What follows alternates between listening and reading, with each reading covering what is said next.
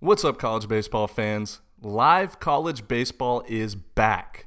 FloSports is your home for live and on demand coverage of the biggest tournaments of the year, including the State Farm College Baseball Showdown, the Round Rock Classic, the Frisco Classic, and the Sanderson Ford Classic, and so much more.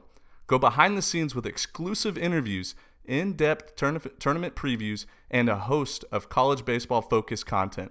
Subscribe today by going to flobaseball.tv forward slash 11 POINT 7. That is F L O baseball.tv forward slash 11 POINT 7. And when you purchase a FloBaseball subscription, you'll get access to an entire FloSports network of over 25 sports. Don't miss out. Sign up with flobaseball.tv forward slash 11.7. That's F L O baseball.tv forward slash 11.7. We are so excited to have them on as an advertiser and sponsor. FloBaseball has done so much for us already, and we're really looking forward to having them on in the foreseeable future. Guys, don't miss out. Please go and get a subscription with FloBaseball to show your support of college baseball today.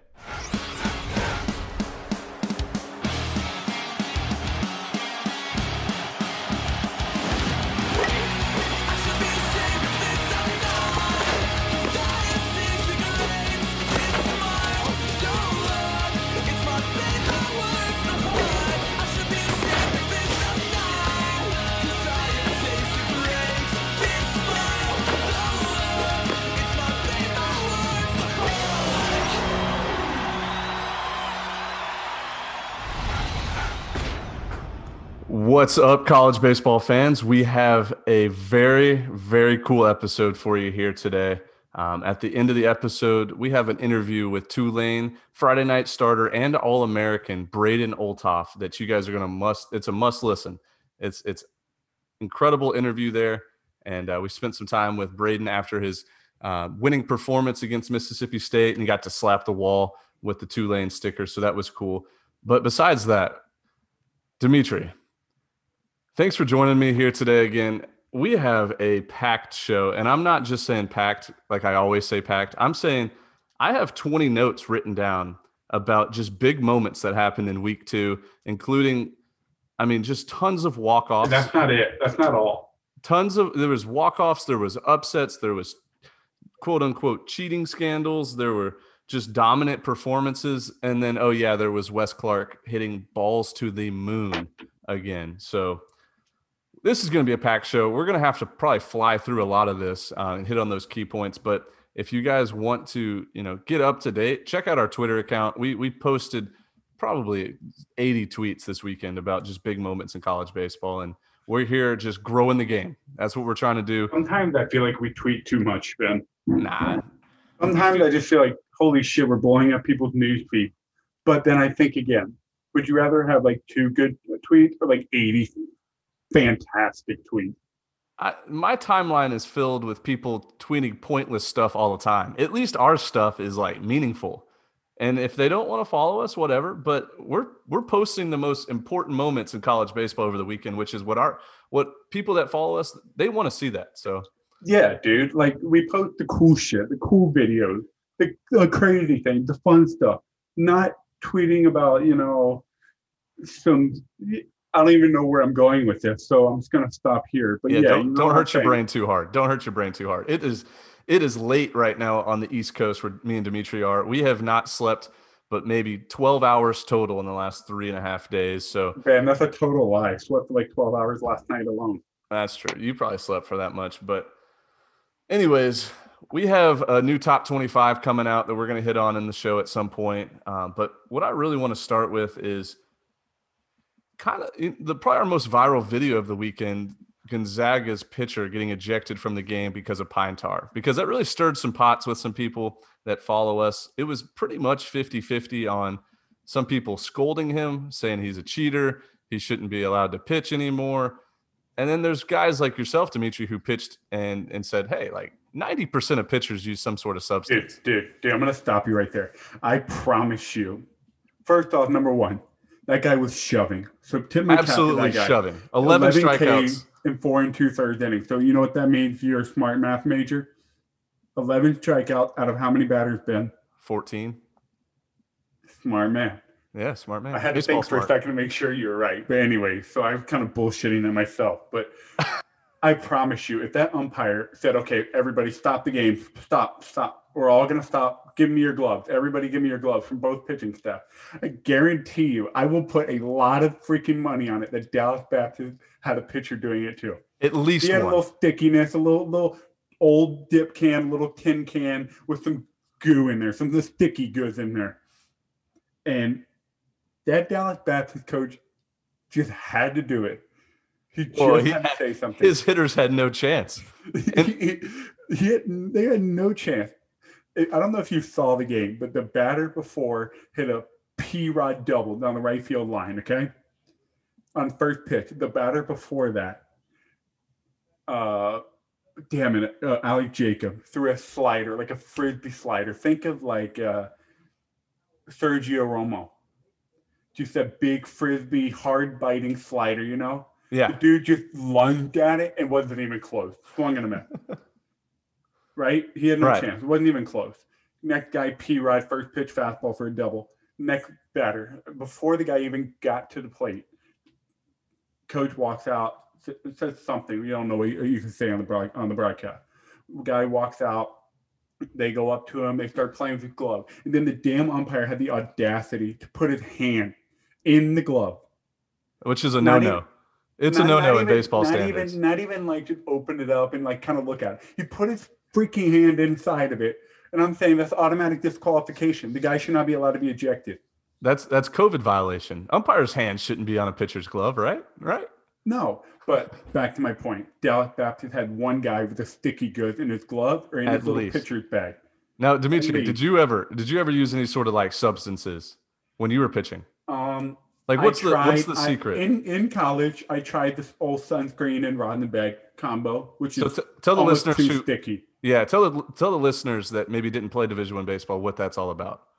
So you you you lather up your your glove arm. So if you're a, a right-handed thrower, your left arm, your glove arm, you lather, you spray hella sunscreen on your forearm, and then you take the rosin bag and just pound it on there, and then the combination i don't know it's the chemical whatever it makes it super sticky because of the powder and the spray it makes it super freaking sticky i'm telling you it's, too sticky somehow It's almost too sticky.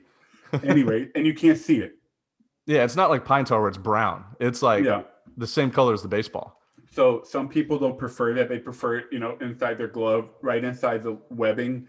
Um, but I think it's stupid. I get it. Once you call it out, once you see it, you can't just say, "Oh, no big deal, it's fine." You got to throw them out. You have to, and that's the rules. But yeah, I definitely want to hit on that point because I mean I don't see any problem with it. Batters get to use pine tar and, and different like batting gloves and different bat tapes to have better grip. Pitchers should be able to have better grip, right? Just I a think. little bit. I think. As long as it's not like damaging, as long as it's not damaging the baseball, like and it's still like playable, I think it should be fine. Yeah. No, I agree 100. percent I think it's not a very valid comparison. Somebody said the other day, "Oh, it's like a batter having pine tar in their bat." gripping the bat better helps you hit better but at the same time it's not quite the same mm, Yeah, I could see I could see arguments from both sides, but but you're, you're going you're going down you're going down a rabbit hole if you're going to start start trying to catch people with sticky substances that's true. That's true. But you'll, you won't have enough pitchers to pitch I, I like the point you brought up about how Dallas Baptist absolutely had a pitcher on their team that it, at least one. 100% Uh, uh, every team does. They're, And they're lying. If, if, if any Dallas Baptist player liked that tweet or retweeted it, thinking, yeah, that guy should have been thrown out, they are a hypocrite and they are a liar. but you see it in the major leagues all the time with pitchers having you know sticky stuff on their hats. It's like a completely brown color that they're like rubbing their fingers on, and so it's in the game. It, it's a shame that they ejected him. I mean, I know it's the rules to get him out of the game, but 11 strikeouts and four and two thirds against that Dallas Baptist offense is impressive. Did you Very see? impressive. Did you see what happened after he came out? No, They scored two more runs. the next inning, they hit a grand slam, and then they scored like three more runs. The final score was like seventeen to ten or something. That's about right. That's about right. But Anyways, we, we can't spend too much time on that. We just wanted to hit on it because it went viral. But the second most viral video by far was uh, was Elijah Cabell's 489 foot bomb for Florida State. Is that official? yeah, it was through like Rapsodo or Track Trackman or one of those services. So yeah, no, that, that was official, man. Uh, 489 feet with a BB core bat is one of the most impressive things I've ever heard. Some people say some people say BB core and wood bats are somewhat similar. It's just a, the size of your sweet spot is bigger on a BB core. I know a pro model wood bat probably has more pop in it than a BB core metal bat, and I, Yeah, I'm a yeah. firm believer in that. I, I think I think the biggest difference is the size of the barrel. Yeah, You have a bigger um, margin of error on a BB core bat, obviously, because it's not going to break. Those those like major. I've I've used a major league baseball bat before, like George Springer pro model bat, the- and, yeah, the nice pro model. Yeah, and those things are like trampolines, dude. yeah. You you hit a So- pro like a major league baseball with a major league bat, it just flies. And so depending on the situation, that Cabell home run might be more impressive than the Aaron Judge home run. That really it. I mean, you couldn't see the ball after it left the bat. It just No, took the off. announcer was just like, "Oh my He gave, he gave the most realistic response, like not professional at all, just like Not "Oh." dramatic. It wasn't dramatic. Oh, what am I watching right now? Um, and the, the outfielders' reactions were perfect too. They just literally just It didn't move. they just didn't move first and just I looked at was straight center up. fielder. Just a little, little army man looking like action figure, just way out there in the outfield, just not moving. The Yeah. left fielder gave the courteous jog, which I, I respect as a pitcher. Just It- give a freaking little jog, a bounce the, of the shoulders. the courtesy jog is more for the pitcher's confidence, saying like, ah, it just it just Dude. squeaked over. I mean, when the outfielder just hey, when they just turn around and bounce their shoulder, like do a, a walk jog, it makes you feel so much better. But when the freaking outfielder just turns around and just watches it and doesn't move, you're just like, holy shit, dude, fuck me, right? just off the bat, no reaction. Or the classic, like, don't even get out of your ready stance. Don't even turn around and look at it. Just let it go over your head. Oh, those are classic. But so that was fun. Um, I also want to give a couple, um, you know, notoriety shout outs to a few things that happened this weekend. Um, our boy, Coach Doug's, uh, or Coach Degg, sorry, not Coach Doug's, uh, Dude, Coach Deggs dude, from dude. Lafayette. That's disrespectful. Doug is. Let me- fake. let me restart. Deg is real. Let me let me restart. I apologize. But Coach Deggs from Louisiana Lafayette got his 200th win, and we got a follow from him on Twitter, which was big. Um, you know what else today was, Ben? What's that? Eight years sober for yes, that is right. He tweeted that he's eight years sober from alcohol, uh, completely turned his life around, got a head coaching job at Sam Houston State, and then back where he was an assistant at Louisiana Lafayette. So and He's Oh, one of the that- two guys. He's one of the two or three coaches I would go to war for. Him, Coach Vitello from Tennessee. They're just dogs, man. They're Dude. just dogs, and I love them. So, Coach Deggs, the, in his tweet, for those of you that don't know what we're talking about, he gave a special shout out to the late Coach Robichaux, who was the head mm-hmm. coach of Louisiana Lafayette. I played with his son, Austin, in independent ball. And he would always talk about how awesome his dad was. What an awesome dude. I met him one time. I got a Wilson A2000 for super cheap from my buddy, his dad. Um, he, I was like, yo, I need a new glove. And he was like, yo, dude, my dad, we have a deal with Wilson at Louisiana Lafayette. So he was like, let me ask my dad if he'll get you a glove for you. Sure enough, I paid 50 bucks just because for some reason, like NCAA Yeah. teams giving out equipment. So I had to pay a price on it to for whatever reason. So I did that. So that was my personal, I guess you could call connection to them. And Gray family, the Robichaux Gray family. So I can only imagine Deggs, how much appreciation, he- I mean, how much he loved that family and obviously Coach Robichaux. Yeah, no. So that was cool to see him tweet out and just kind of be open and honest about his experiences and what he had to overcome to get to the position he's at. But Dimitri and I, we, we've already done the top 25, and we're gonna get a little sneak peek. Louisiana Lafayette is in our top 25. They have played a great schedule so far and have beaten some really good teams. So uh, you guys look out for that. We're big fans of the Raging Cajuns over there. Ben, we have to give a shout out. 19 Ks is not easy. Whoa, wait, let me. Before you go there, I got one more shout out. Our boy Jordan Wicks had 10 Ks after we interviewed him. So good you said in there. 11, so technically you're wrong, but you were very close and respect his talent. Oh, he had 11. Oh, my bad. I, I wasn't up. no, no, date. no. He had 10. You said he was going to get 11. Oh, I did say that on the interview. Dang. I was close. Well, he owes me one. He owes me one. But he was a great interview on our last episode. Super down to earth guy. We're gonna be rooting for him all year. He He's a a- part of the he had- family. I think he had a rough fourth, fifth inning. You said Yeah. earlier. One- yeah, he gave it like four runs after. I mean, but, it was, but he came right back and battled and Yeah. ended up giving them six, five, six innings, which is all you can ask for. It's Yeah, Friday so- night, guys. They're not gonna have their best stuff every Friday. for sure. Um, so the But anyways, go ahead, go ahead with your with your shout out now. 19 strikeouts. I'm not gonna tell you who it is yet because no matter who you are, where you are, 19 strikeouts. Even at UCLA dark ass stadium, 19 strikeouts is impressive. Yeah, I think they do it on purpose. That's why their pitchers are so good over there. By the way, that video was outrageous. no, That- but it's not. It's always. It's all the time. They're so dark. UCLA. If you guys don't know what we're talking about, go go search our Twitter. UCLA posted a video of their win on Friday night, and it was the darkest stadium I've ever seen. I don't know how they were playing the. I don't know how they were playing. It was like Oh. It was like like living room lights turned on. It was like your living room lights. movie playing- theater. Movie theater lights. It was unbelievable how they were playing a game. So going back, 19 strikeouts, impressive, right? I've already emphasized, doesn't matter who, what, when, or where. Will Dion from McNeese State had 19 strikeouts in a complete game performance. Right, and that's I why you- I hope they were in their teal uniform. The, the all blue. blues, the all blues. I don't know what uniforms he was in. I, I'm trying to. I watched the video of him pitching, but I'm already colorblind to begin with, so I, I wouldn't be the right guy to ask. Um, but yeah, so Will Dion from McNeese State. He, we, me and Dimitri both agreed he is our pitcher of the week, and so congrats to him. Uh, he followed us on Twitter. We DM'd with him a little bit, so we're gonna be uh, giving him a graphic up soon, and then moving to the hitter of the week. I mean, none of the. I mean, we cannot give it to anybody else besides Wes Clarke from South Carolina. I don't care who the other nominations are.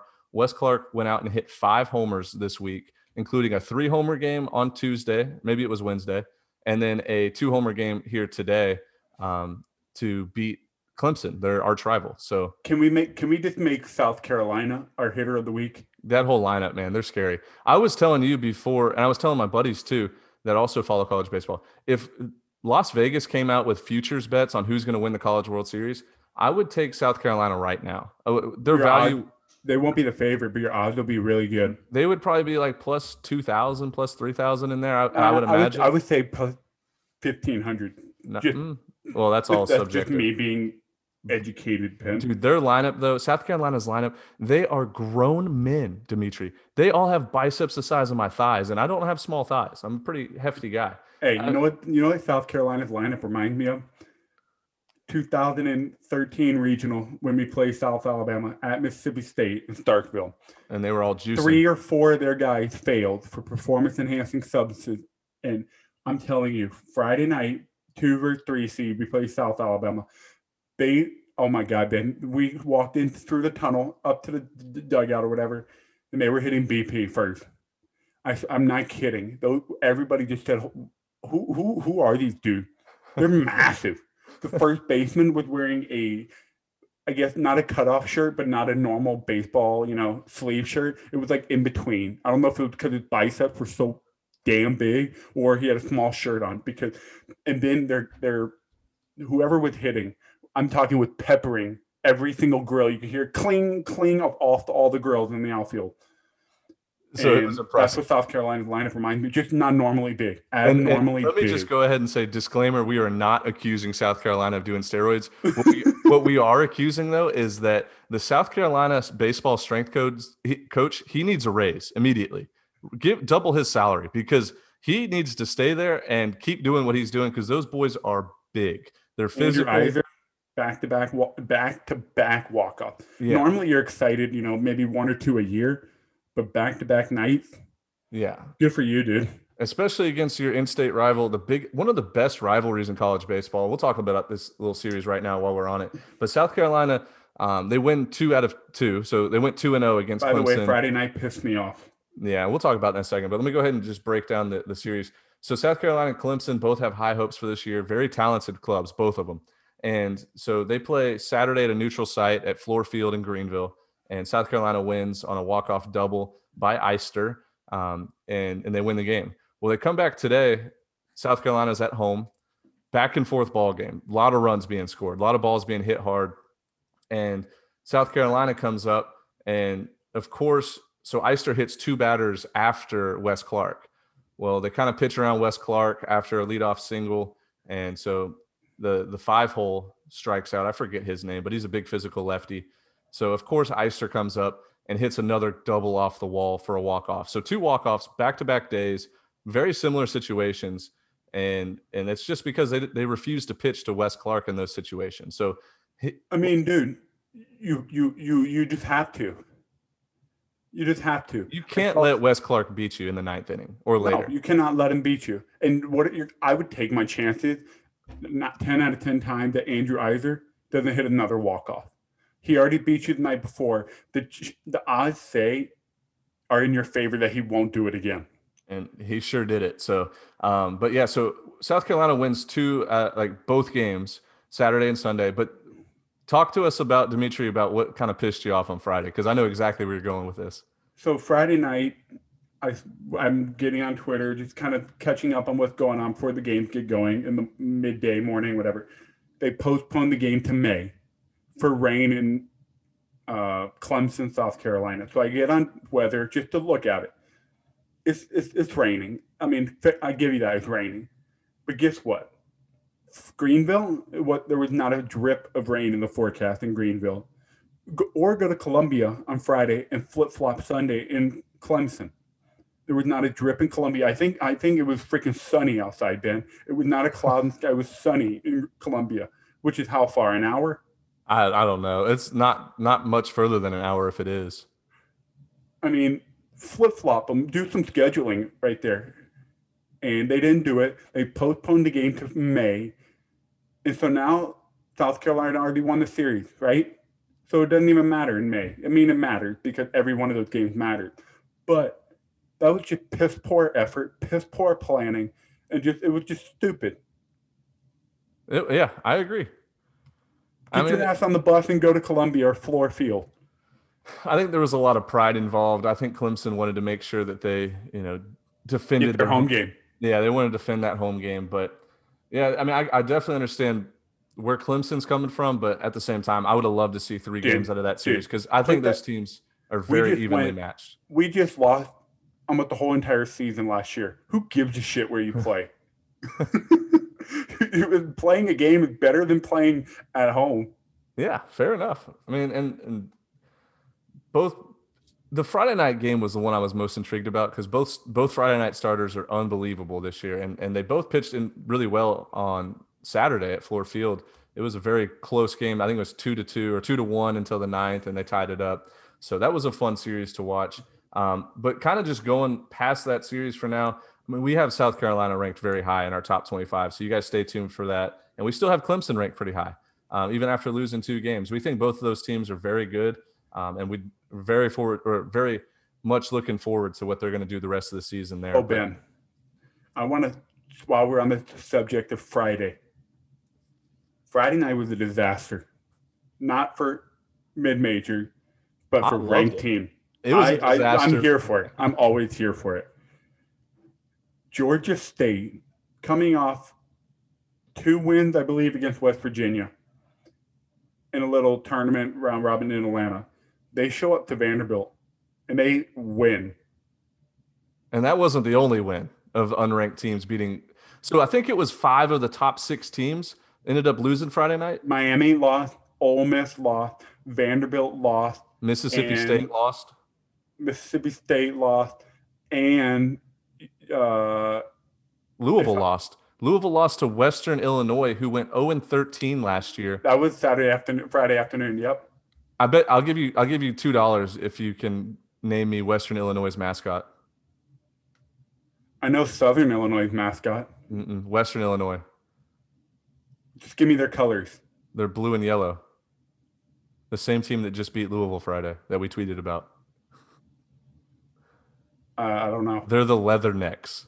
Oh yes, yes. I remember. remember how? Don't let the hey. Somebody said don't let the necks get hot. Yeah, don't let the Leathernecks get hot. So they they were zero oh and thirteen last year. They come into Louisville Friday night and beat them.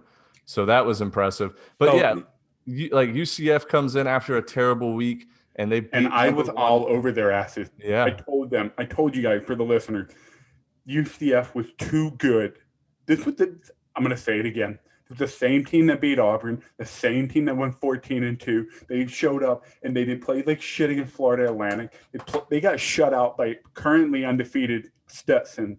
So maybe that loss is not as bad looking back on it, but UCF, I knew it was a matter of time. It was a matter of time before they showed up at Ole Miss, and they I were just it, too good last year to not. I mean, they didn't. I mean, they lost two players. I think we talked about on Friday yep. we, that were kind of impact players, but that team was way too good. They they swept Auburn.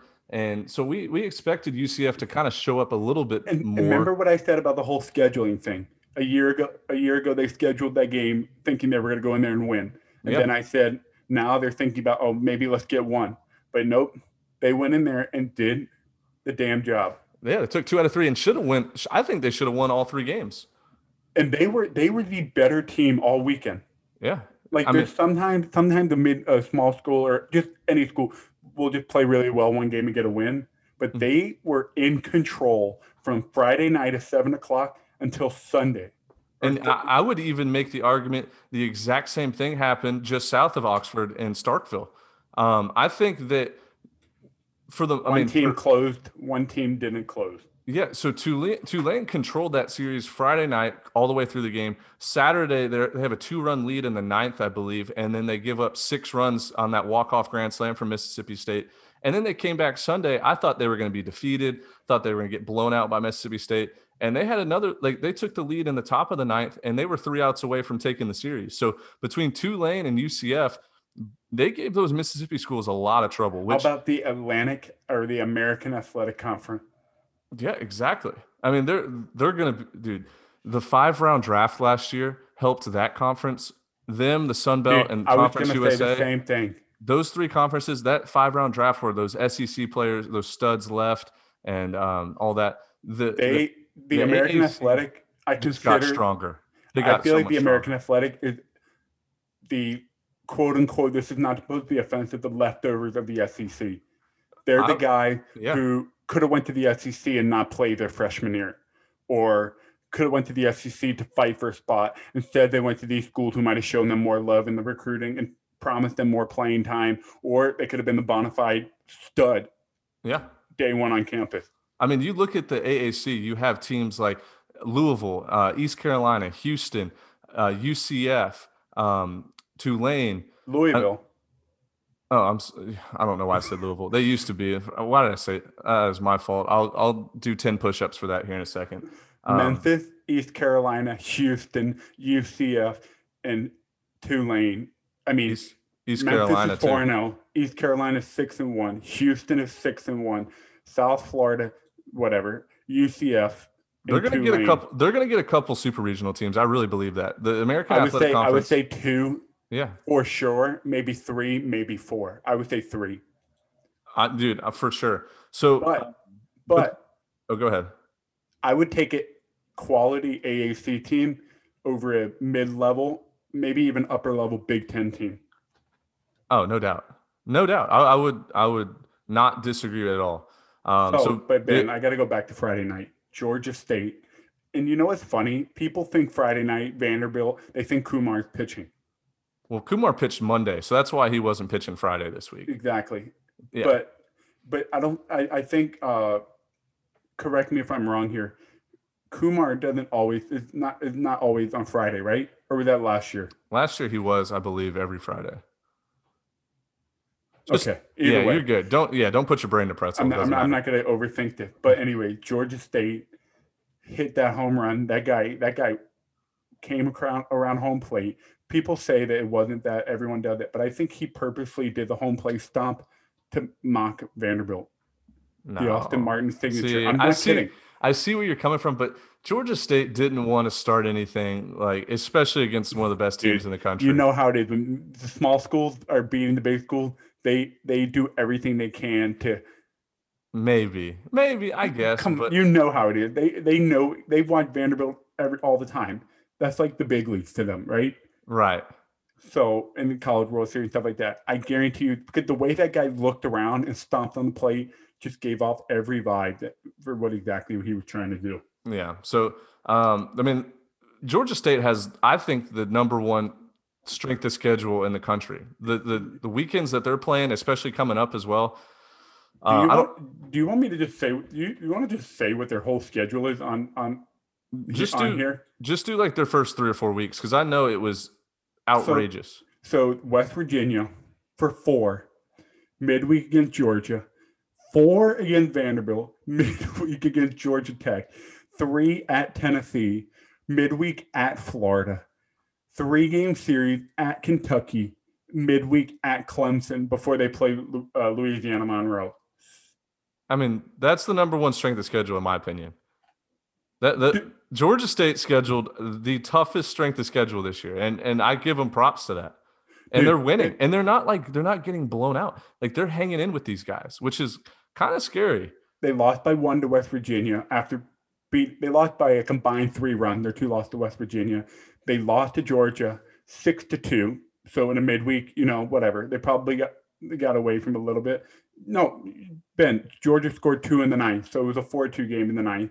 Vanderbilt, they Sunday and the doubleheader today got away from them. I'm sure they're Let's tired talk, emotionally. let's let's talk about that doubleheader. They got to see Kumar Rocker and Jack Leiter back to back games today. Rest Yeah. in peace to those hitters, man. And and you know Vanderbilt plays better when those two guys are on the mound. Yeah, rest in Oh, peace to those guys. So anyway, like Georgia State, their record on paper looks looks atrocious. It looks like just a normal year for them. They're three and six.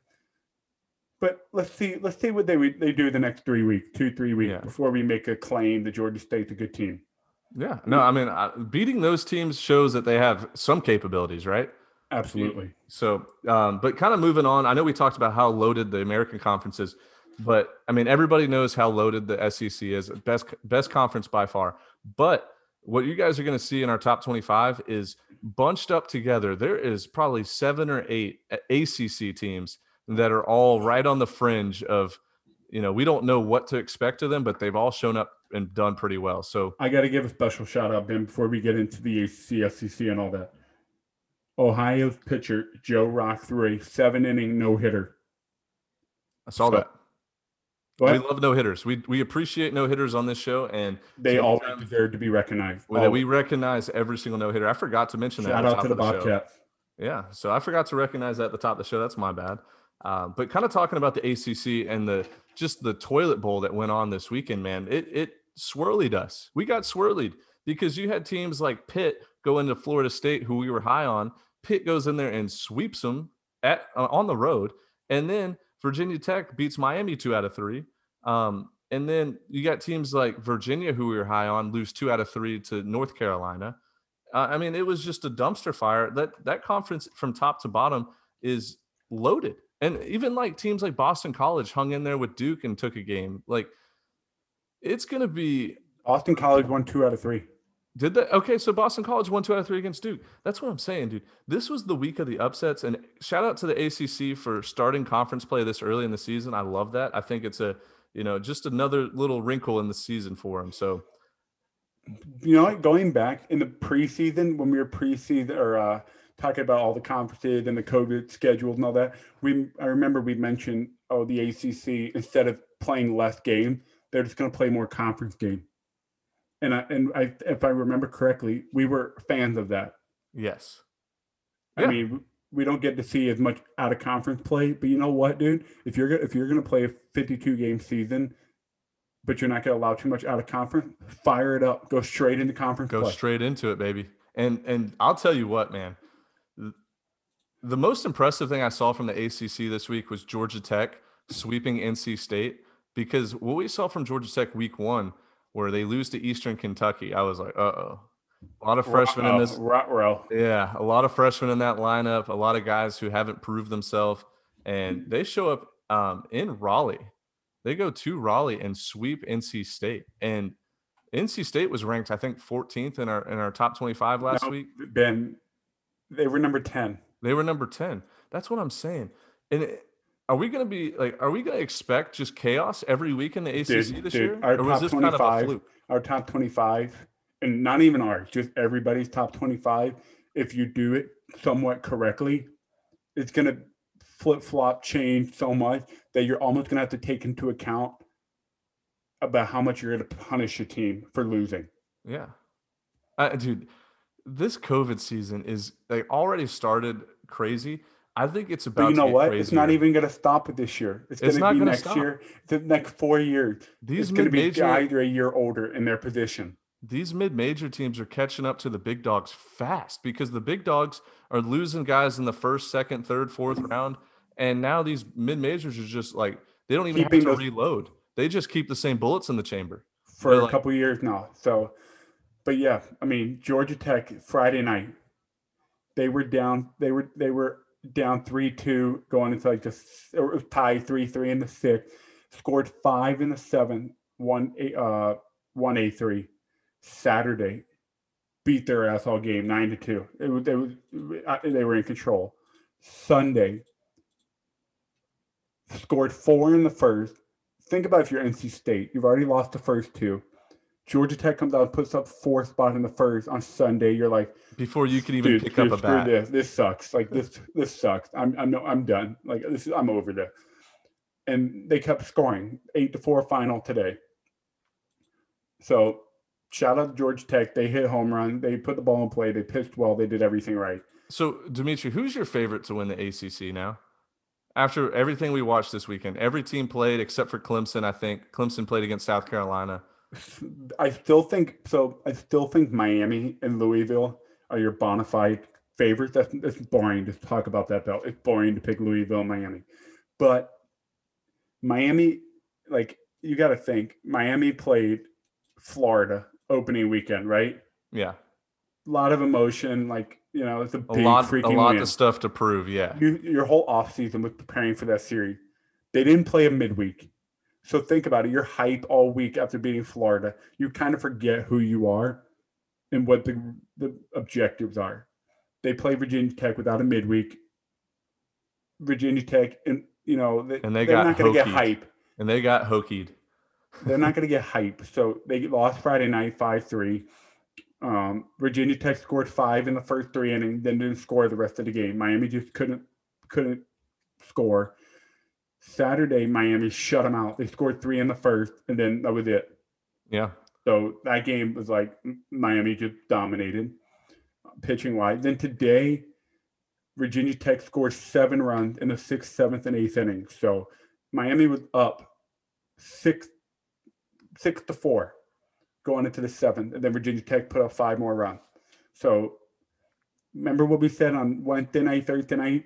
Do not let Virginia Tech hang around. Don't let them hang around. You got to just bury them. You got to a bury them. close game, this what Virginia Tech does. They steal, they they'll they'll steal a win, and exactly that happened. Wow. Yeah. I mean, you're right. It's uh it's gonna be like the ACC might have nobody run away with the conference, and the difference between like first place and like eighth place could be like two or three games. Like you But- could be you could be in eighth place looking at possibly winning the conference with like the last two weekends to go. You want to know something funny? In the Atlantic Division, Boston College and Notre Dame are your top two teams in the Atlantic we, Division. yeah, we didn't even talk about Notre Dame beating Wake Forest two out of three. Yeah. So that was that was the first three games that Notre Dame played.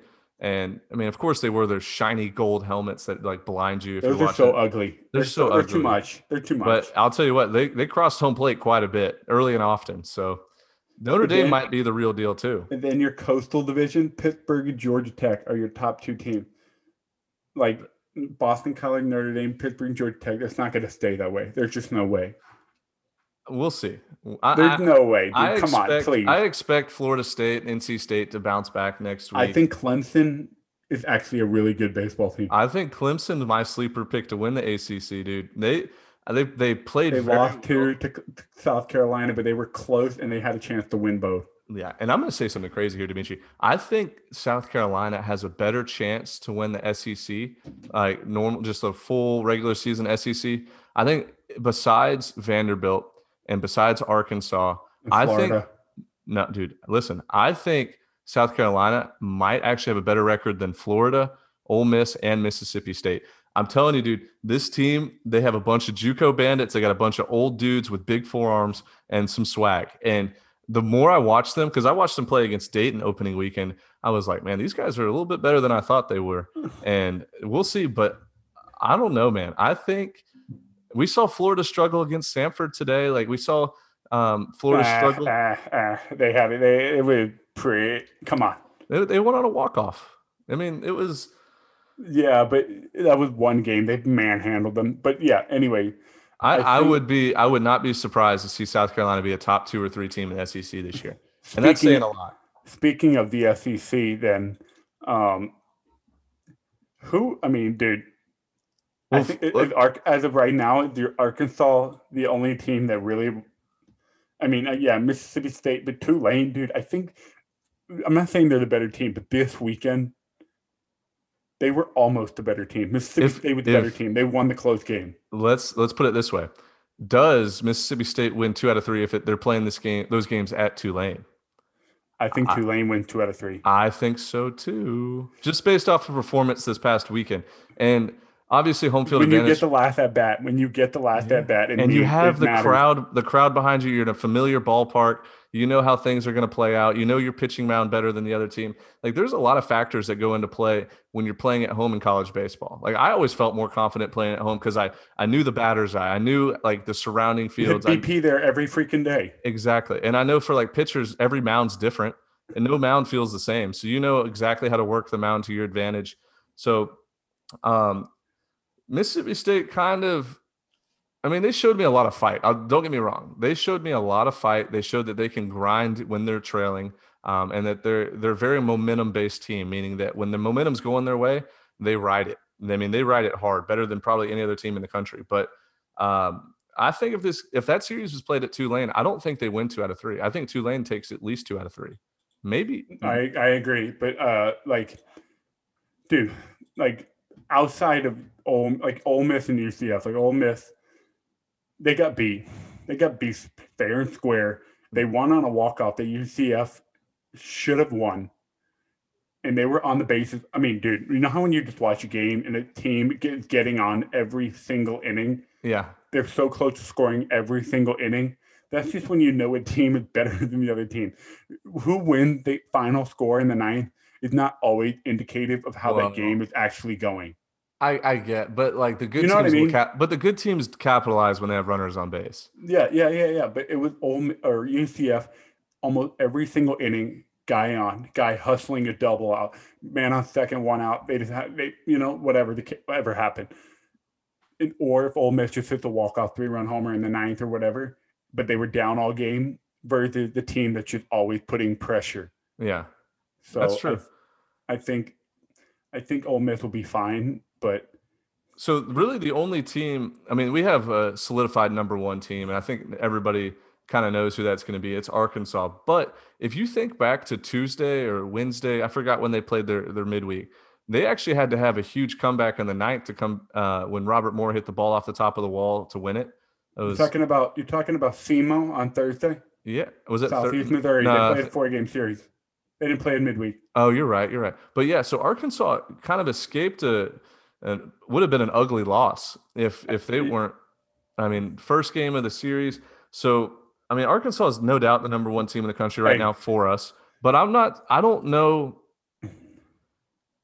I think number one might, this year might be cursed because we had Florida number one week one, they lose two out of three. We had Ole Miss number one this week, they lose two out of three. Does Arkansas really want that number one spot? Do they want it? Maybe it's time for somebody other than the SEC because Vanderbilt's next. If they don't mess up, Vanderbilt's the next team. we, we might have we might have 15 different number one teams this year dimitri But same thing I said about Miami. Arkansas played Texas Tech, Texas, and TCU last weekend, right? yeah That's a lot of emotion. That's a lot of energy. You focus on that all off season. No midweek. They play Southeast Missouri on Thursday. Hard to get up for that one. yeah It was cold and cloudy. I'm pretty sure cold and cloudy. Not too many fans there. Southeast missouri definitely wanted to be there more they wanted to be there way more 100%. They wanted to be there more, but Arkansas won. That's what mattered. In in May, you don't go back and look at the box score. You Nah. just see a W.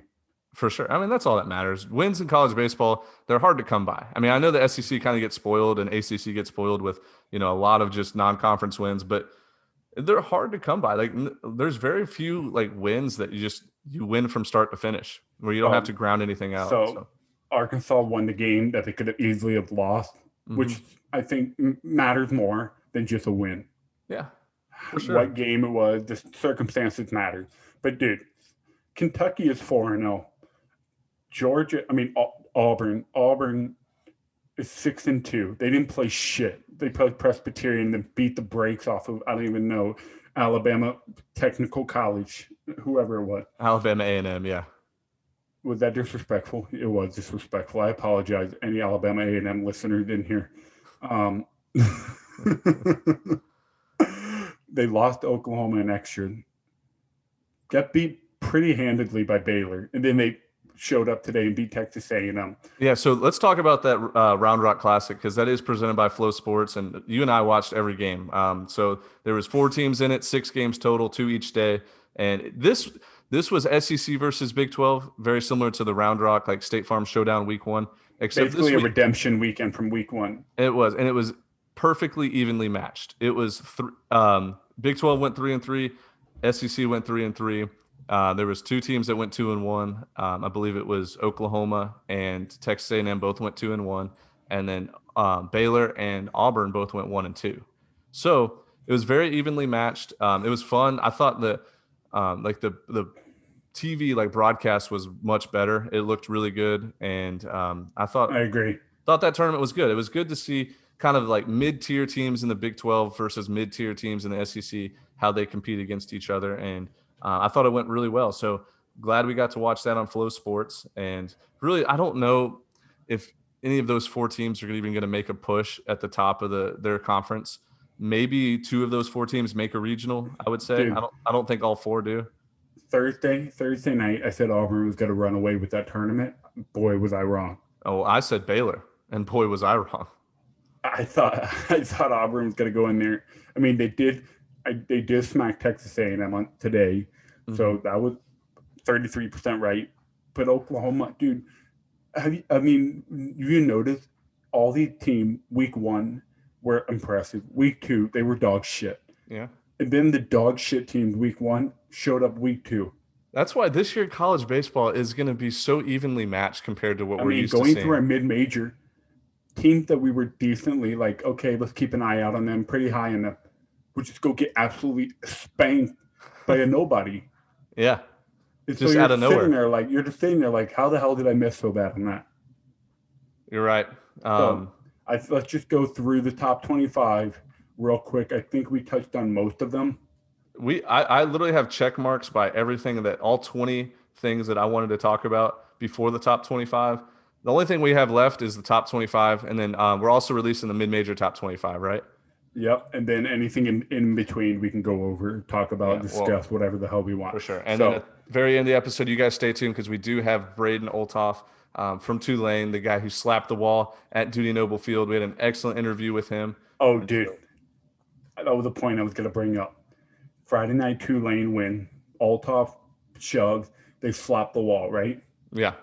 Mississippi State comes back and walks them off the next two days, basically saying, "Don't ever touch my wall again. Don't ever do that shit again." Well, if they really thought that, they would have run ruled them both games by 10. But um, Agreed. Agreed. Anyways, so let's go ahead and get the top 25 going. We're not going to spend too much time on it. We want you guys to debate with us on Twitter. Uh, we love the interaction we get from there. So, um, Dimitri, go Oh. ahead. Before we do this, just because in your opinion you think our top twenty-five is wrong, doesn't mean you're right and we're wrong. We can be right and wrong. So can you, for the listeners out there, because We're not worried about it. I don't care that much about our top 25 between the 10 and 11 team. But if I have a reason why, I will gladly let you know my reason. And there's probably a reason why. It might not be the perfect reason, Well, but we it's a did. valid reason We spent close to two hours, like an hour on each. The on mid major. on both. So We didn't go ahead, just fire it we- off with the number one team. Yeah, so I mean, Arkansas is number one. I mean, I think that's very set in stone. And I think Vanderbilt number two is very set in stone. You're going to see that all across like, every college baseball platform. Um, and then number three, we have Mississippi State, two big comeback wins against Tulane. Who Tulane's going to be a really, really good team this year, and they It are. was hard. It was hard not to put Tulane in the top 25 just because they haven't quite finished their weekend. Right. They're so they're so close. Their But two just- losses week one were to Louisiana, both in extra innings. So, um, and like I mentioned earlier, we do have uh, Louisiana in our top 25. So they're they're two they're two like series kind of like within like they're probably three or four outs away from being in a top 25 this Yeah, week. Next week sure. or the week after, they could be in the top 25. they could. They have a very talented So team. at number four, we have Louisville at four, and then we have Ole Miss at five. So that's our top five right now. Louisville set, stays kind of in the same area. Ole Miss drops from one to five, um, but we expect Ole yeah, Miss to. I couldn't quite drop them. Too, we couldn't quite drop them too far. I think every game was close. They were well fought games, great, great battles. UCF is a better team than they what they showed up. So I think Ole Miss losing to UCF is not as alarming. You can't sound the alarm yet. Yeah. I think, dude. Same thing with like I said about Miami and Arkansas. They played an emotional, big ass weekend, opening weekend. They prepared for it all off season. So when you see who what Ole Miss record was coming in, when you see that they lost a bunch of games, they got shut out by Stetson. You don't get too excited for it. Yeah. But the good UCF team showed up, and Ole Miss just wasn't good enough to not be ready for that. Exactly. And so, um, actually, I want to do one more before we, we make another break. But South Carolina, we have at number six. So, five SEC teams in the top six. And I know that might sound biased, but I I, don't hate care. it. I hate it. I hate it. I don't care. I, I really think th- these, they might not all be a top six team, but I think they're all top 10 teams. But we really had to, we were not scratching our head too much about it because all five or five of those six teams in the top six from the SEC, I think they would beat any of these other teams that we're about to list off below them in a, two out of three in a series. and you know, I mean, it's hard because two weeks in, the preseason rankings don't matter, but you kind of go off what's on paper, Yeah. what they have, and what they can do. So these teams are, are still on paper your best team. It's going to be a mess, a lot of shuffling, but those are your best team. It's just it is what it is. Yeah. Until, and I mean, there's people are going to prove us wrong. Like teams are going to prove us I wrong. I hope I'm wrong. I hope I'm wrong all the time. I know we're not we're not doing th- this. Isn't our job for the listeners out there? I know they know this. Like we don't get paid to do this. We do this because like we think like our input should matter a little bit. We've watched probably 40 games this weekend and probably 80 total on the year so far. So we're we're out there watching multiple games at a time. We're seeing talent levels. And if you think the SEC is not the best conference, like get your No, eyeballs. nobody, checked. nobody denying that. If Okay. they are, they're they're delusional. SEC best conference. It is what it Yeah. is. But So yeah, number seven. yeah, you, you go ahead and do seven through 12, Dimitri. Number seven is Miami. They came off Florida. We knew they were good. They finally did the unthinkable, which would beat Florida in the series. And so we had them up to, I think, number three or four last week. Yeah, we had them up to number four. So, um, Florida, I mean, Miami, you couldn't drop them too much. They lost a conference series to Virginia Tech. It is what it is. Number eight, Florida. They they can't put Florida in front of Miami yet. They have the head-to-head result. Number nine, UCLA. They took two out of three from a good UC Irvine team. It was Um, ugly though, Dimitri. I stream. So shout out to UCLA for finally getting streaming stuff. Um, I know they have the darkest field in the state or in the country, but UCLA they won two out of three against UC Irvine, but it was ugly, man. I can't tell you how much I hate watching West Coast baseball right now, and it's because I mean they just don't play Their the camera game. angled on the left field foul pole. It, it's the worst camera angles. The the teams all play the exact same style. It's like pitching and defense focus, which a lot of like some people do enjoy that, but they, there is just no power in any of these lineups. They bunt with like if there's runner on first with one out or zero outs, they bunt them over to second and try to slap a single. Pitchers throw curveballs, 0 counts, uh, two 0 counts, three 0 count. Like it's just a different game out west, and like it was an ugly two out of three series. I don't think UCLA is any kind of contender to even get to Omaha this year. But At, at, at this point in at this point, I hope they prove me wrong. But West Coast baseball is just so soft to me. It's just another so, another West Coast team, Santa Barbara, that number ten. They're gonna. which they're, they're, a little gonna- different though. They're, they're- a little different. They they are. They're different. They're gonna stick around that area for most of the year, I believe. Um, nothing's gonna shoot them up too high, and I don't think I think they're too uh, fundamentally sound as a team to drop too low. At number eleven, TCU.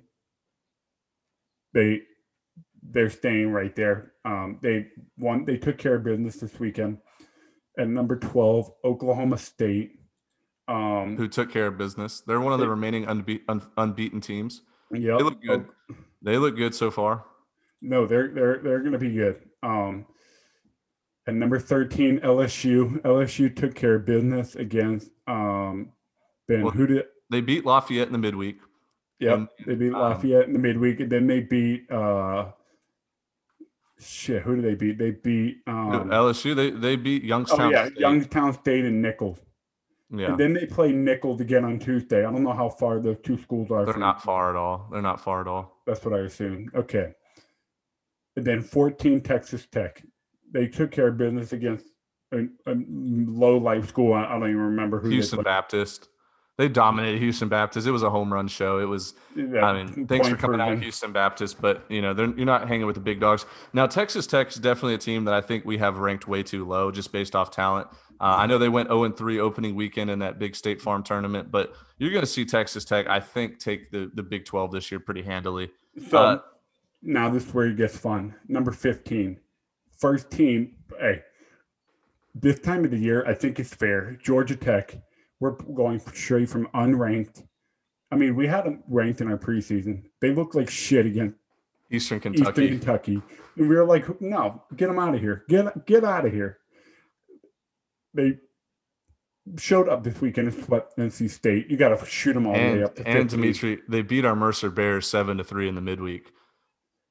I they- know they did, and it wasn't it wasn't very close. It was seven nothing until the Yeah. ninth, and Mercer Yeah. scored three runs. but- Yeah. So Georgia Tech is at 15. Very That's a well team- deserving. Georgia Tech's a team that's going to get better throughout the season too, man. They have a lot of freshmen that are starting, just like very high recruits that they're just sticking right in the lineup, and and those guys are talented, dude. They're going to make some noise in the All right, ACC. Ben, you fire it off. 16 through 20. Um, so I actually don't have the updated list, Dimitri, in front of me, so you're going to have to uh, just take this one home. we forgot to uh, we forgot to send the file over to me, but it's okay, man. This is your show anyway, so go ahead. dude, dude, that's that is a lie. The listener deserved to hear the truth here. I sent it to you on the- my phone.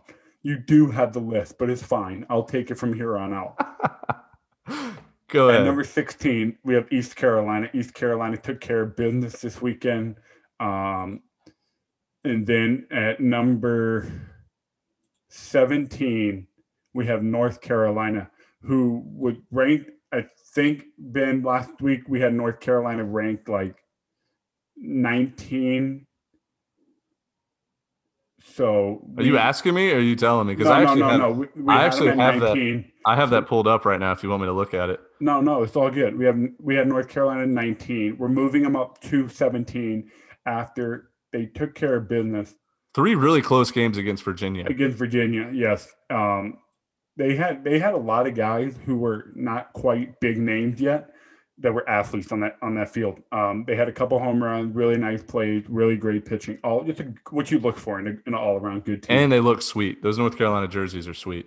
And you know what? This is the first year without Mike Fox. So North Carolina is the new era for them too. New baseball, new team, new leadership. So then at 18, we have another team coming into the ranking who, by the way, I think we made a mistake on last week, but Oregon State, they haven't They- they've won, they lost to Jordan Wick opening night, and they haven't looked back since. Just demolishing teams. Now that's a West Coast team that hits for some power and, and some gaps. So Oregon State's got more of that bona fide good Yeah. baseball team shit. yeah. Um, they did. We had we had Grand Canyon at like number two or number three in our mid major. They took care of Missouri opening weekend, and then Oregon State rolled into town and beat the shit out of them for four straight games, four nothing, three one, nine two, and four two. I mean, two close game, but when you're scoring four runs in four games, that's not that's not very close. You're right. It's So not. Oregon State, we we shot them up right back into the ranking. Um, that team is good. They're, they're they're a good team, and they should have been in the top twenty-five last week. But it is what it is. You learn from your mistakes and you move on. Number nineteen, Virginia. We dropped them down a couple spots after they lost to North Carolina. Virginia with that fourteen, they're at number nineteen.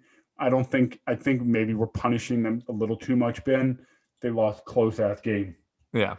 They look good too. They were my sleeper pick for Omaha this year, so I'm I'm not giving up on the Hoos yet. No, there's no reason you should give up on them yet.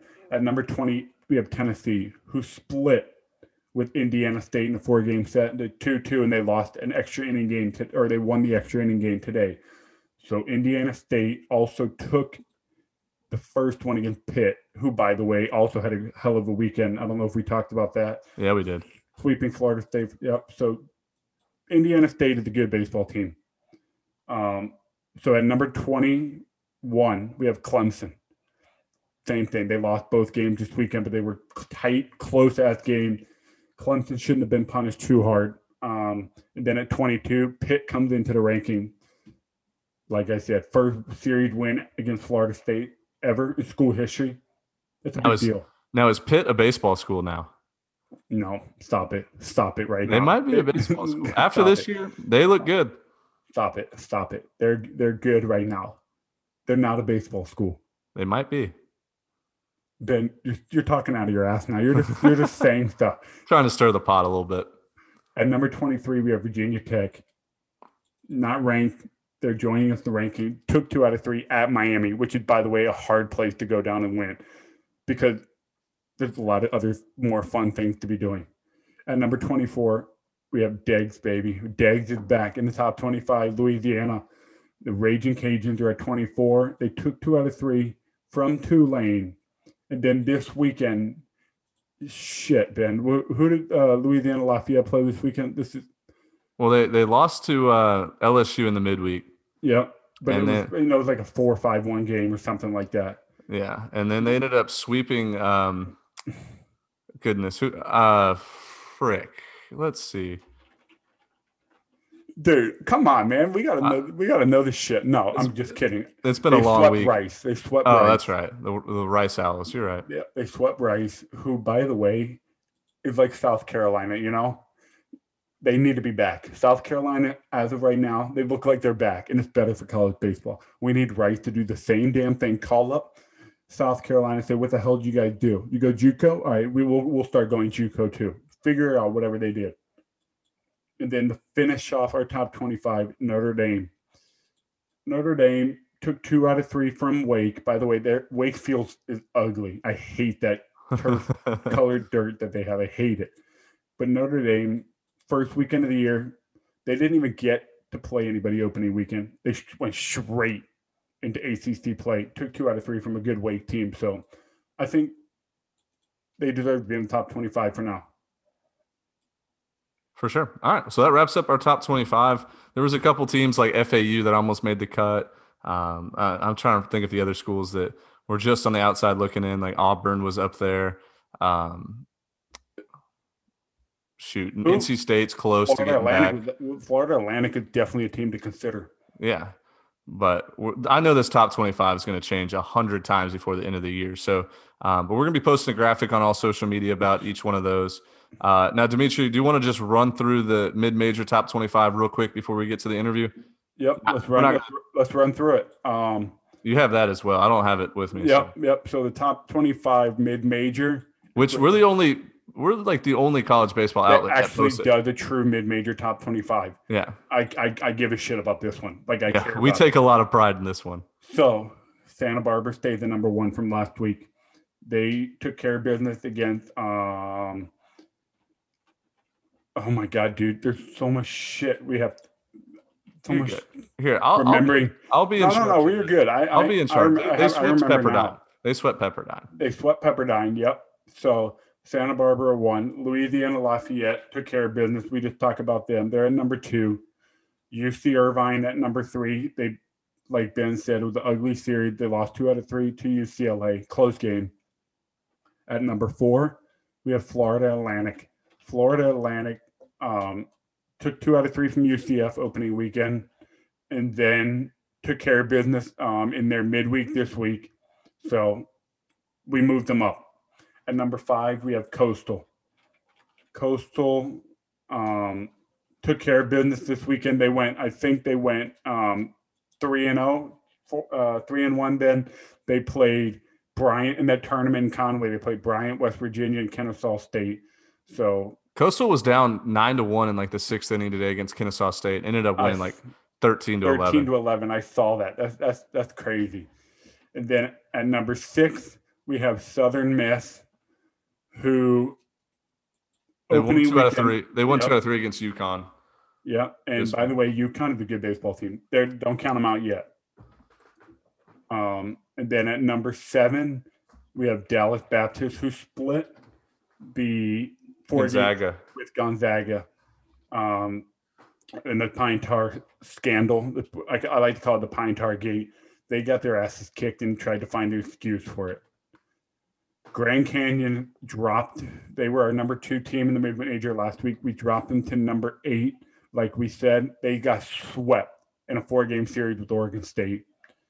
Um, it's, I, don't, I don't. That's what I'm talking about. You show up and you take three out of four against Mizzou, and then you get swept in a four game series against Oregon State. Like, like how do you like? Just win one game. Just win one. That's a shitty week of practice. Whatever you did, don't ever do it again. and then at um, number nine, we have Florida Gulf Coast, who is six and two, took three out of four against Kansas this weekend. Um, and they swept South Florida. They lost a 3 1 game in the midweek to FAU. Took, three out of four in Kansas. FGC, they're a baseball school. They used to be Dunk City, but they're a baseball school too. And then at number um, number ten, we have UNC Wilmington, who they're five and one, Ben, but they they lost one to Western Carolina, so you know there's not a whole lot of weight to look into that. They swept, swept opening weekend, took Western Carolina two out of three. Um, and then at number eleven, San Francisco got their ass kicked by Cal this weekend. Yeah, after winning two out of three against UCLA week like one. like how did that make how did that make any sense? Like how do you how do you just look so different in two, in a week, one week to the next? They lost three out of four to cal. Um i don't i don't understand how people just just change teams like that. I mean baseball's hard but it holy shit have some sort of consistency indiana state we talked about them earlier they took one opening day they beat pitt lost in X2. Then they took uh they split a four game series with Tennessee at Tennessee, losing I think a one run game Friday night. Then they lost in extras today. And Indiana State was good last year, and they were really good the year before. I, I think you remember that regional. yeah, no, I do. Um, and then at number 13, we have Louisiana Tech, who they are they have a lot to play for. A new stadium, old team like most of the mid majors. They swept Southern, not too much to be impressed about. Um, and then at number 14, we have Pacific. At 15, we have San Diego State. 16, Southern Illinois, who undefeated, kicked the shit out of our Mercer Bears this weekend. Ben, Dominated them. there. Dominant. I was there Friday and Saturday. They hit they hit seven homers on Friday, and like they're just huge. They're a big, strong team. They're going to do some damage in the Missouri Valley. Just mark that down. At 17, we have Stetson. How about them Stetson Hatters? And you want to know why I said it like that? Uh, please, please enlighten me. We're playing at Stetson every so my freshman year, no, my I think my sophomore year, we played down there at Stetson. Their their announcer, dude, he he's a treasure. Every three innings, he would, uh, or every all the time, he would go. Um, for like their promotion for their concession stands and shit, he would be like, he, out of nowhere, dude. You're just sitting there throwing your warm up pitch. They're sitting in the dugout, whatever. He'll be like, "All right, Stetson fans, we got a lot of good stuff in the concession stand or whatever," and then he'll be like.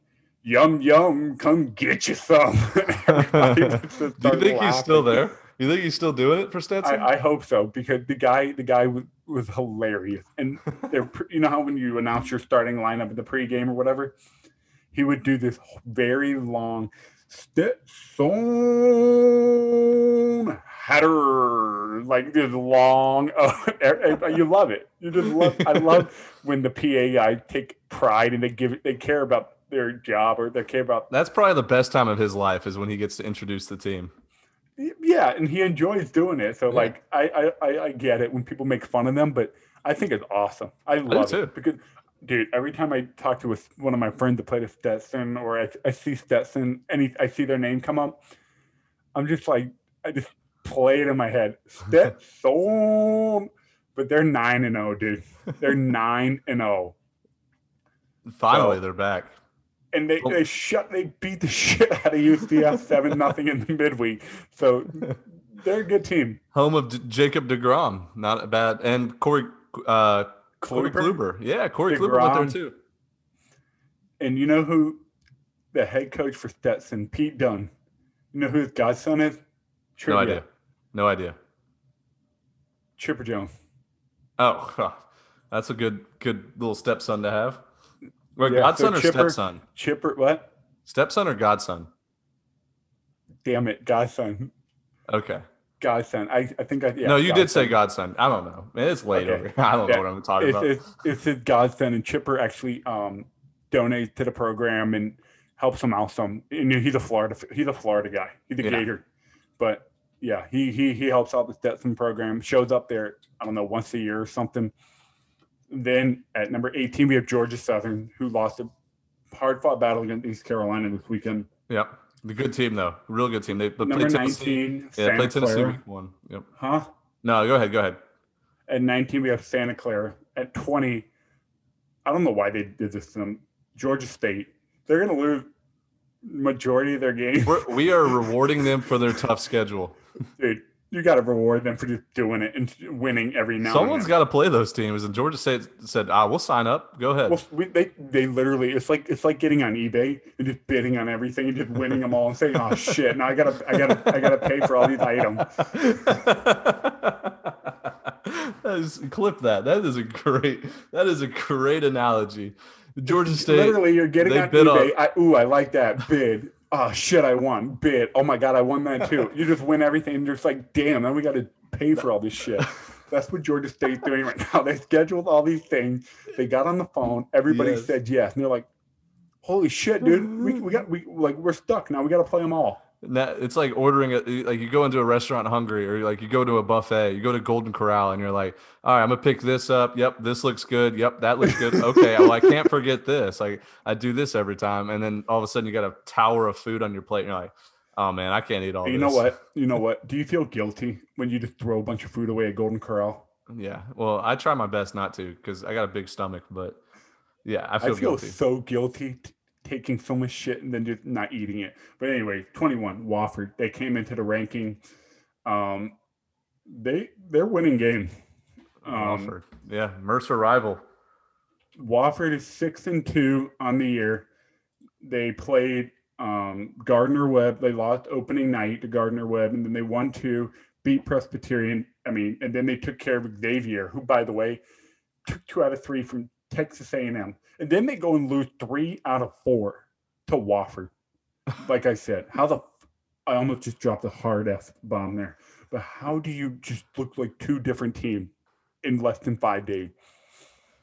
uh, dude i don't know man college baseball's so weird it's such a Like, weird how- sport How do you beat Texas A&M and then lose to Wofford? It's such a weird sport, man. I don't get it. But that's what that's the beauty about it is nobody gets it.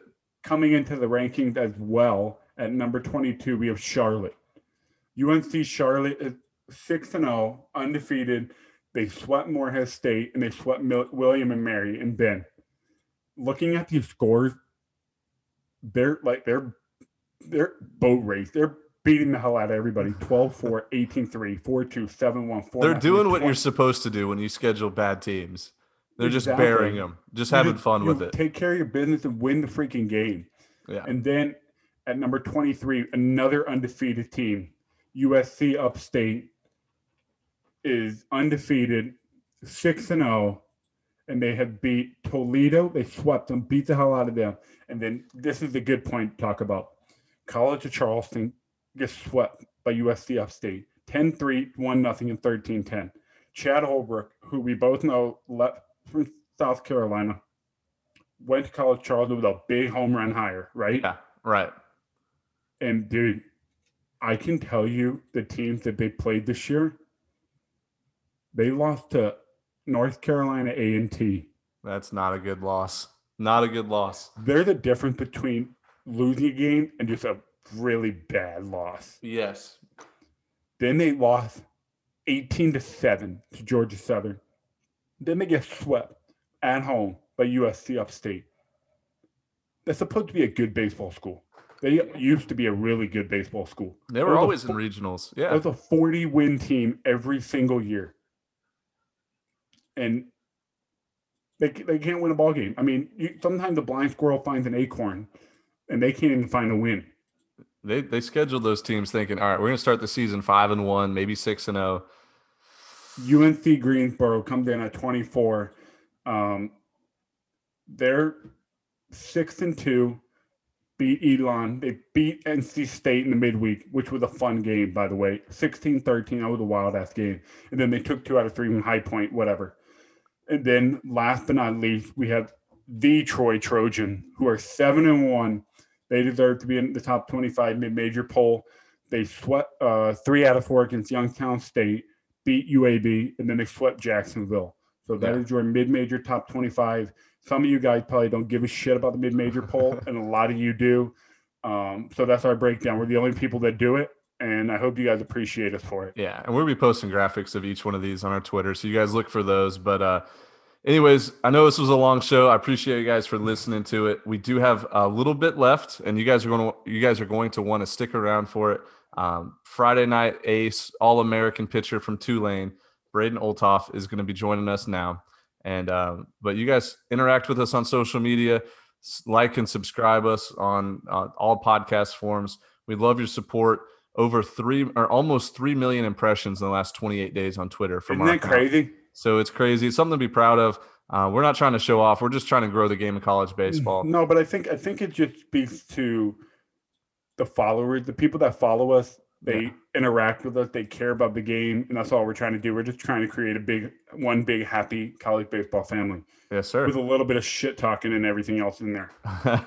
we do it a little bit different. You're right, but uh, yeah, just we're we're grinding for you guys. We do all this stuff for free, so you guys definitely uh, we appreciate you guys. And um, but anyways, you guys enjoyed the interview we're about to post right now. And uh, besides that, Be just, back after. we'll be back. We're good. Yeah. All right, what's up, college baseball fans? We have a very special guest here today. Uh, you probably saw his video go viral on Twitter of slapping the wall at Dudy Noble Field in uh, Mississippi State. Uh, one of the best hairs, one of the best hairstyles in college baseball, let me say. We have Braden Olthoff of Tulane Baseball joining the show here today. Braden, man, it's so great to have you. Appreciate you guys for having me. For sure. So um, we were doing a little bit of research before we started um, record, or interviewing you, and we noticed you're a JUCO bandit, and we love JUCO Sure. bandits on this show. We're big supporters. I played junior college baseball in Texas, and um, so we have some connections with some JUCO guys over in California. And uh, dude, how was like how was the JUCO lifestyle before going to Tulane? Because West Coast California to New Orleans, Louisiana is probably a little bit of a culture shock. Oh yeah, I mean it was it was very different for sure. Um, I remember I was kind of lucky enough actually. My JUCO was actually pretty nice. Uh, I went to Palomar College, and our field uh, is definitely as nice as some Division ones. But I mean, it was definitely still the JUCO lifestyle. Uh, Yeah. walking up through campus in full uniforms up to the field. Uh, weight room was just a cluster. Everything was everywhere. And I mean, 100 guys for tryouts, three hour bus rides to some of the worst fields you can possibly play on. But I mean, That's about remember- it. I remember my JUCO coach telling me specifically when I got an offer from Tulane, I was kind of trying to figure out where I wanted to go, and he kind of was like, "New Orleans." Like he's like, "That's just a place you got to go out and visit and decide for yourself. It's something that you'll never experience, and just something that's really hard to describe." So Yeah. And I'm out there, and I- I love it. Great place. For sure. And it, it helps that you guys probably, actually, I'm not even going to say probably, you guys have the best selection of uniforms in the country. Tulane baseball has the best uniforms in college baseball. And I'll stand and die on that train right there. How cool is it to be able to pick out your uniforms every time and just think, like, God, I look sweet out there? Oh yeah. Uh, so since I've been pitching on Friday, I wear the. I normally always. The hotel Wi-Fi, man. Yeah. Are you there with Hey, us? hey, yo, you completely went out. You're good. You're good. We're going to, we're going to cut that last part. I'm going to Can you re-ask hear the me question. now? Yeah, we're good. You kind of, you cut completely out. Okay. can you It's hear me that hotel Okay. Wi-Fi. It's that hotel Wi-Fi. freaking Yeah, it, it really is the hotel Wi-Fi. Sorry, we'll we'll go back to that question here in a second. All right. Hey, going Um, back, going back to high school JUCO. Okay, Did, did you did you know you wanted to go JUCO, or did you were you like, man, I just want to go there and then go somewhere bigger? Like some guys have different mindset. Yeah, it was, so it was actually um, I had no offers out of high school, so You had actually no almost offers. went to UC Santa Barbara. No offers. oh no, no I was topping 85 at the time. Uh, I didn't start pitching until my senior year, so I was really like a late bloomer. So, and I didn't go to a very good high school, so just not really, not a lot of looks out of high school. So I actually almost went to UC Santa Barbara, maybe just for school. Maybe was gonna try to walk on, but the Palomar coaches kind of texted me every day. They're like, "We really want you here." It was it was 20 minutes away from my house and they had a really good track record of getting guys out and getting guys to division one. So the goal for me was always kind of like division one and pro baseball or bust so i knew that if i went to palomar i i would i was at least going to try it out. And i mean everything worked out. They definitely got me in front of the right people and obviously Yeah. happy where i'm at now. I love when I love when guys earn earn their spots, earn their shit. Like you, you earn things you're given. Some guys, you know, just wake up and they throw 95 and they Mhm. show up at area code game. They show up a perfect game and, and everything just comes to them.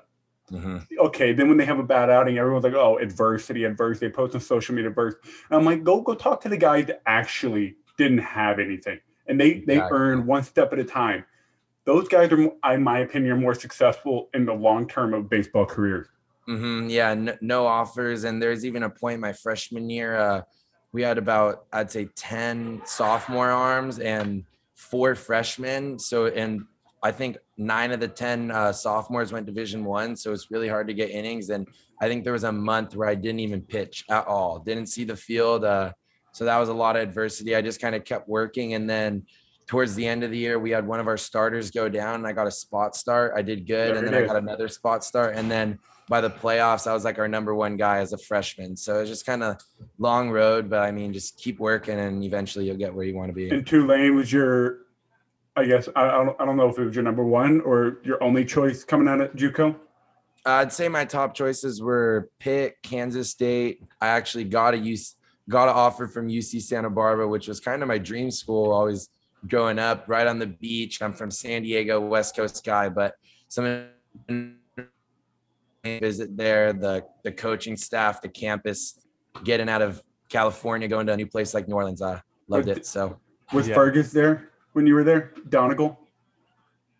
uh, at Santa Barbara, At it Santa Barbara, yeah. He was. Yeah. He He's was. still the coach there right now. I'm trying to, yeah. Sounds about right. I right. can't yeah. think of his name exactly. Honestly. You're good. We interviewed the Santa Barbara coach a couple years ago, and he was an awesome guy. But uh, Okay. No, but that's dude, that's really cool because um, you know, I, I know what the JUCO life is like. You know, every day you wake up and you're just like, please just have a division one coach. Just call me or text me or send me a letter. And you're out there grinding in the heat. You're grinding, you know, double headers on Thursday and Saturday. And uh, I mean, look, I mean, look where you're at now, man. You're throwing Friday nights at Tulane, which I consider a baseball school more than anything. Not football, Oh, not basketball, baseball for sure. And um, I mean, you're the dude over there. You're the guy that the, the team leans on on Friday nights to get that opening series win. And, um, and you know, that's really cool, man. So to watch you pitch yesterday at, at Mississippi State was like, it felt like it came full circle to us at 11.7 because we kept up with you last year when you just dominated guys. You had like a, I don't know, like a hundred strikeouts. It felt like in seven starts or something like that. It was crazy. So, Mhm. um, how, kind of walk us through that feeling of walking into you know Dudy Noble Field, uh, number two, three, four ranked Mississippi State team, and just kind of like showing them who you were and who the Tulane baseball team was. Yeah, definitely. I was that was a game. I mean, when I knew figured I was coming back to Tulane this year, we had we didn't know our full schedule, but that was kind of a game that I knew was on the schedule. We were going to be at Mississippi State, so I was always super excited for that. Um, walking into this stadium was amazing. It's probably nicer than almost all the minor league stadiums, and then even with COVID and everything like that, like the the last two nights there, it's been electric. The fans are loud. They're they're chirping you. They're talking to you both dugouts are yelling at each other. It's just like a great baseball atmosphere. And like I feel like I kind of thrive off that energy. I Hell I love when people are talking to me. I, it kind of maybe they're trying to get in my head, but I don't think that ever really works. It just kind of fires me up more. So, I mean, I love that talk. Um, and were then, the grills were the grills on fire in the outfield with the smoke going?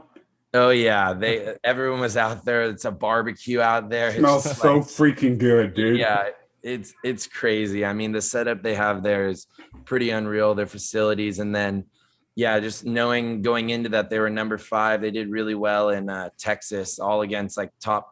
They played three top ten teams, I believe. yeah, they did. and they went two and one, and the one loss was to TCU three to two. So I knew it was going to be a good team, but and then right out of the gate, lead off double to the wall. I'm like, okay, we're here, like good, like Dude, there's nothing play. worse as a starter than you're like hyping up a game. And I'm sure, you know, last weekend with a lot of energy, a lot of motion after COVID, you guys waited so long to come back. But I know you had your eye on Mississippi State. You, Yeah. you, you can admit you had your eye on them a little bit looking ahead. Mhm. But when you amp up a game for so long, and then the first, you're like, you visualize first inning, three up, three down. Second, you visualize your outing. mhm. And then when you go out there and give up a hit and a run, you're just like, dude, why was I all that thinking, all that like Mhm. game prep just for this? Mhm. It's so hard. Yeah, it's tough. I mean, but I mean, I try to stay in the moment. I knew it was a long game. And then right when our offense was able to get some runs that inning, I mean, against one of their really good pitchers, Colin Burns, lefty on lefty, like eight pitch at bat, I want to say. And then home run to left field. That was pretty electric. I think that that got the team going. And then I knew from there, I like I'd kind of gotten into my groove a little bit. I think I retired 11 or 12 in a row. So yeah, you did. I was did. just trying to just trying to keep it close and then kept on getting more run support, which made it even easier to go out there. I mean, I'm a command guy, so I was at that point I'm just trying to pound the zone, let them No. put it in play. Yeah. The team, I can tell from the, I mean, I think I've watched, I would probably say I've watched two or three of your starts, like, you know, ch- ch- checking in and out. Tulane played with more energy. I mean, most teams do with their Friday night guys on the mound, but sometimes they're Saturday or Sunday guys, depending on who's the guy that, you know, in the locker room that's funny, that cares about people, that, you know, like have that vibe. Guys Mhm. play better when they're on the mound because they think, "Oh, that's our guy. Like I want, I Mhm. want to play for him. He wants to pitch for us. It could be a great game." It, that, I think that's what I see when I see Tulane baseball when you're on the mound. oh yeah, the, that's the dugout the dugout was electric. Uh, they always are. They always bring the energy. I thrive off that. I, I hear them yelling the whole game. All my all my guys in there, so I love that. Yeah, you're the guy, man. And so, uh, kind of going back to like how you said you're like a command pitcher. Is there like a major league pitcher that either you grew up like, you know, following, or like maybe a pitcher nowadays that you really look up to, try to mold your game after? Anything like Mm, that? Yeah, I'd say there's two. I'd say uh one is Max Scherzer for his like competitiveness on the mound. Like he's always getting after it. And then just like I think he like he says it best, like he just takes it a pitch at a time, a batter at a time. He's kind of like a I wouldn't say I'm a max effort guy, but I feel like he's just so fine with like every pitch. And then Yeah. The other guy I'd say is Kyle Hendricks, just because like I feel like he's more of kind of a pitcher how I am. He doesn't throw the hardest, but he just keeps the hitters off balance and he gets the job done like topping 88, 90 sometimes with off speed. So I mean, I'm a big off speed guy. So a pitcher like that, I a lot of Yeah, respect for him. And and so I'm glad you I'm glad you said Kyle Hendricks because the way that your ball was moving just by watching it on TV or live streaming that me and Dimitri were, uh, it got to the point where the umpires had to check your glove for pine tar because the ball was moving so much, and that is like the biggest compliment in the world to a pitcher. absolutely. So when the umpires came out to check your glove, I saw you just kind of hand it to him like, "Hey, here you go. There's nothing There, on there here." ain't shit. You ain't finding I nothing. mean, I've never used any substances, anything like that. I said, take the glove. I was like, you can check my whole body, like you can do whatever you want. And then I'm just nasty. yeah, the, the base umpire was even like, he's like, well, what did they ask to check? And the, the home plate umpire is like, just the glove. We're just gonna check the glove. I'm like, you guys can check the whole. the whole they checked it, do whatever. Then I just looked in the Mississippi State dugout, give him a little thumbs up, like. Dude, I saw that. Go I was just it, like, I was just like, that's a big old fu. Like, do whatever Yeah. you want. Keep trying me. Like, yeah, it's like you really think I'm cheating just because you're not You can't hit. play. Yeah, I mean, Yeah. I love it though. Like you guys said, it's a compliment. So I mean, it just fired me up more. Yeah, I'm sure the hitters were coming back to the dugout saying like, "I've never seen a pitch move like that," and the coaches are probably like, "There's got to be a little bit of substance on there, right?" Yeah. And meanwhile, they're, they're seeing SEC pitching every single week moving forward, and you're over Mhm. here just making them look dumb in the box. So that's that's so cool, man. I'm, I'm glad that uh, we got to witness it, and we kind of made those uh, those moments get a little bit more highlighted on social media because we thought that was Mhm. such a cool thing. But speaking of social media, man, how cool was it to slap the wall at Mississippi State after a great outing? Was that like Oh, just that- that- super That exhilarating? feeling, that feeling is unmatched. I mean, I slapped the wall a few times You last weren't year. feeling anything. Oh, yeah, always a great feeling. But I mean, after a big win, I mean, the co- coach Jewett always kind of talks about like who's gonna get it, kind of goes over the game and then kind of hands it off. You just look at you look down at everybody and everyone just going crazy, and then you slap it. It's like it's like an avalanche of people coming Yes. at you. I, I'm on the days that I don't slap the wall, when I'm not pitching into somebody else or somebody else slapping the wall, I always stand in the back row and let everyone. And then I, because I'm not trying to get plowed over. I like somebody can get injured in that that pile. I know, and it's like the most viral. Th- I mean, it's it's probably my newest favorite tradition in college baseball. Every time Tulane wins, I go right to the the Twitter account. I'm like, who's slapping the wall today? Yeah. Who's doing it? Because that stuff just gets me fired up. We even have like a promotion going this year where we're like, ha- there's. I saw a kid the other night on uh, watching the video of me slapping the wall. He has his own sticker and he's slapping the wall at the same time that I'm doing it. So it's definitely spreading around to the community. So it's pretty Yeah. electric. it's one of those things that like people see it on social media that maybe aren't college baseball fans that's the kind of stuff that kind of gets them interested in the game because that's what we're all about is growing the game of college baseball and it's those moments that are like okay college baseball is not major league baseball this sport is fun like it's fun to watch and keep up with so uh, um, question. I don't. I could be totally off base here, but when you got with the slap the wall thing there before you got there, Uh, yes, it was there before I got there. Um, maybe a year or two before I got there. I'm not for sure. I think it's still pretty new. Maybe just a year before I got there. But yeah, it was it was definitely around before. But I feel like it's definitely starting to get more relevant now. People are taking notice to it for sure. did you do you know how it got started? I do not. I I I'll have to get the the background information on that. I'm not how, sure how it got started, but I mean it's definitely electric. I It's wouldn't there to stay. Dude, I I, love think- it. I, I don't love know. it.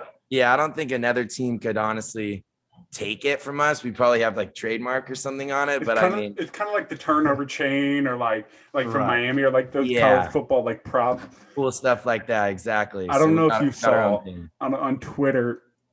I was the other day. I said something to Ben. I was like, "Dude, they gotta win and slap that shit. They gotta slap the wall, right?" And Yeah. a couple Mississippi State people like tweeted, like responded, or whatever. They were like tagging the Starkville Police Department, saying, Oh, "Hey, um, de- um, defamation. Make sure these guys don't do that." And then when you guys did it, I was like, "Dude, yes, yes, Yeah.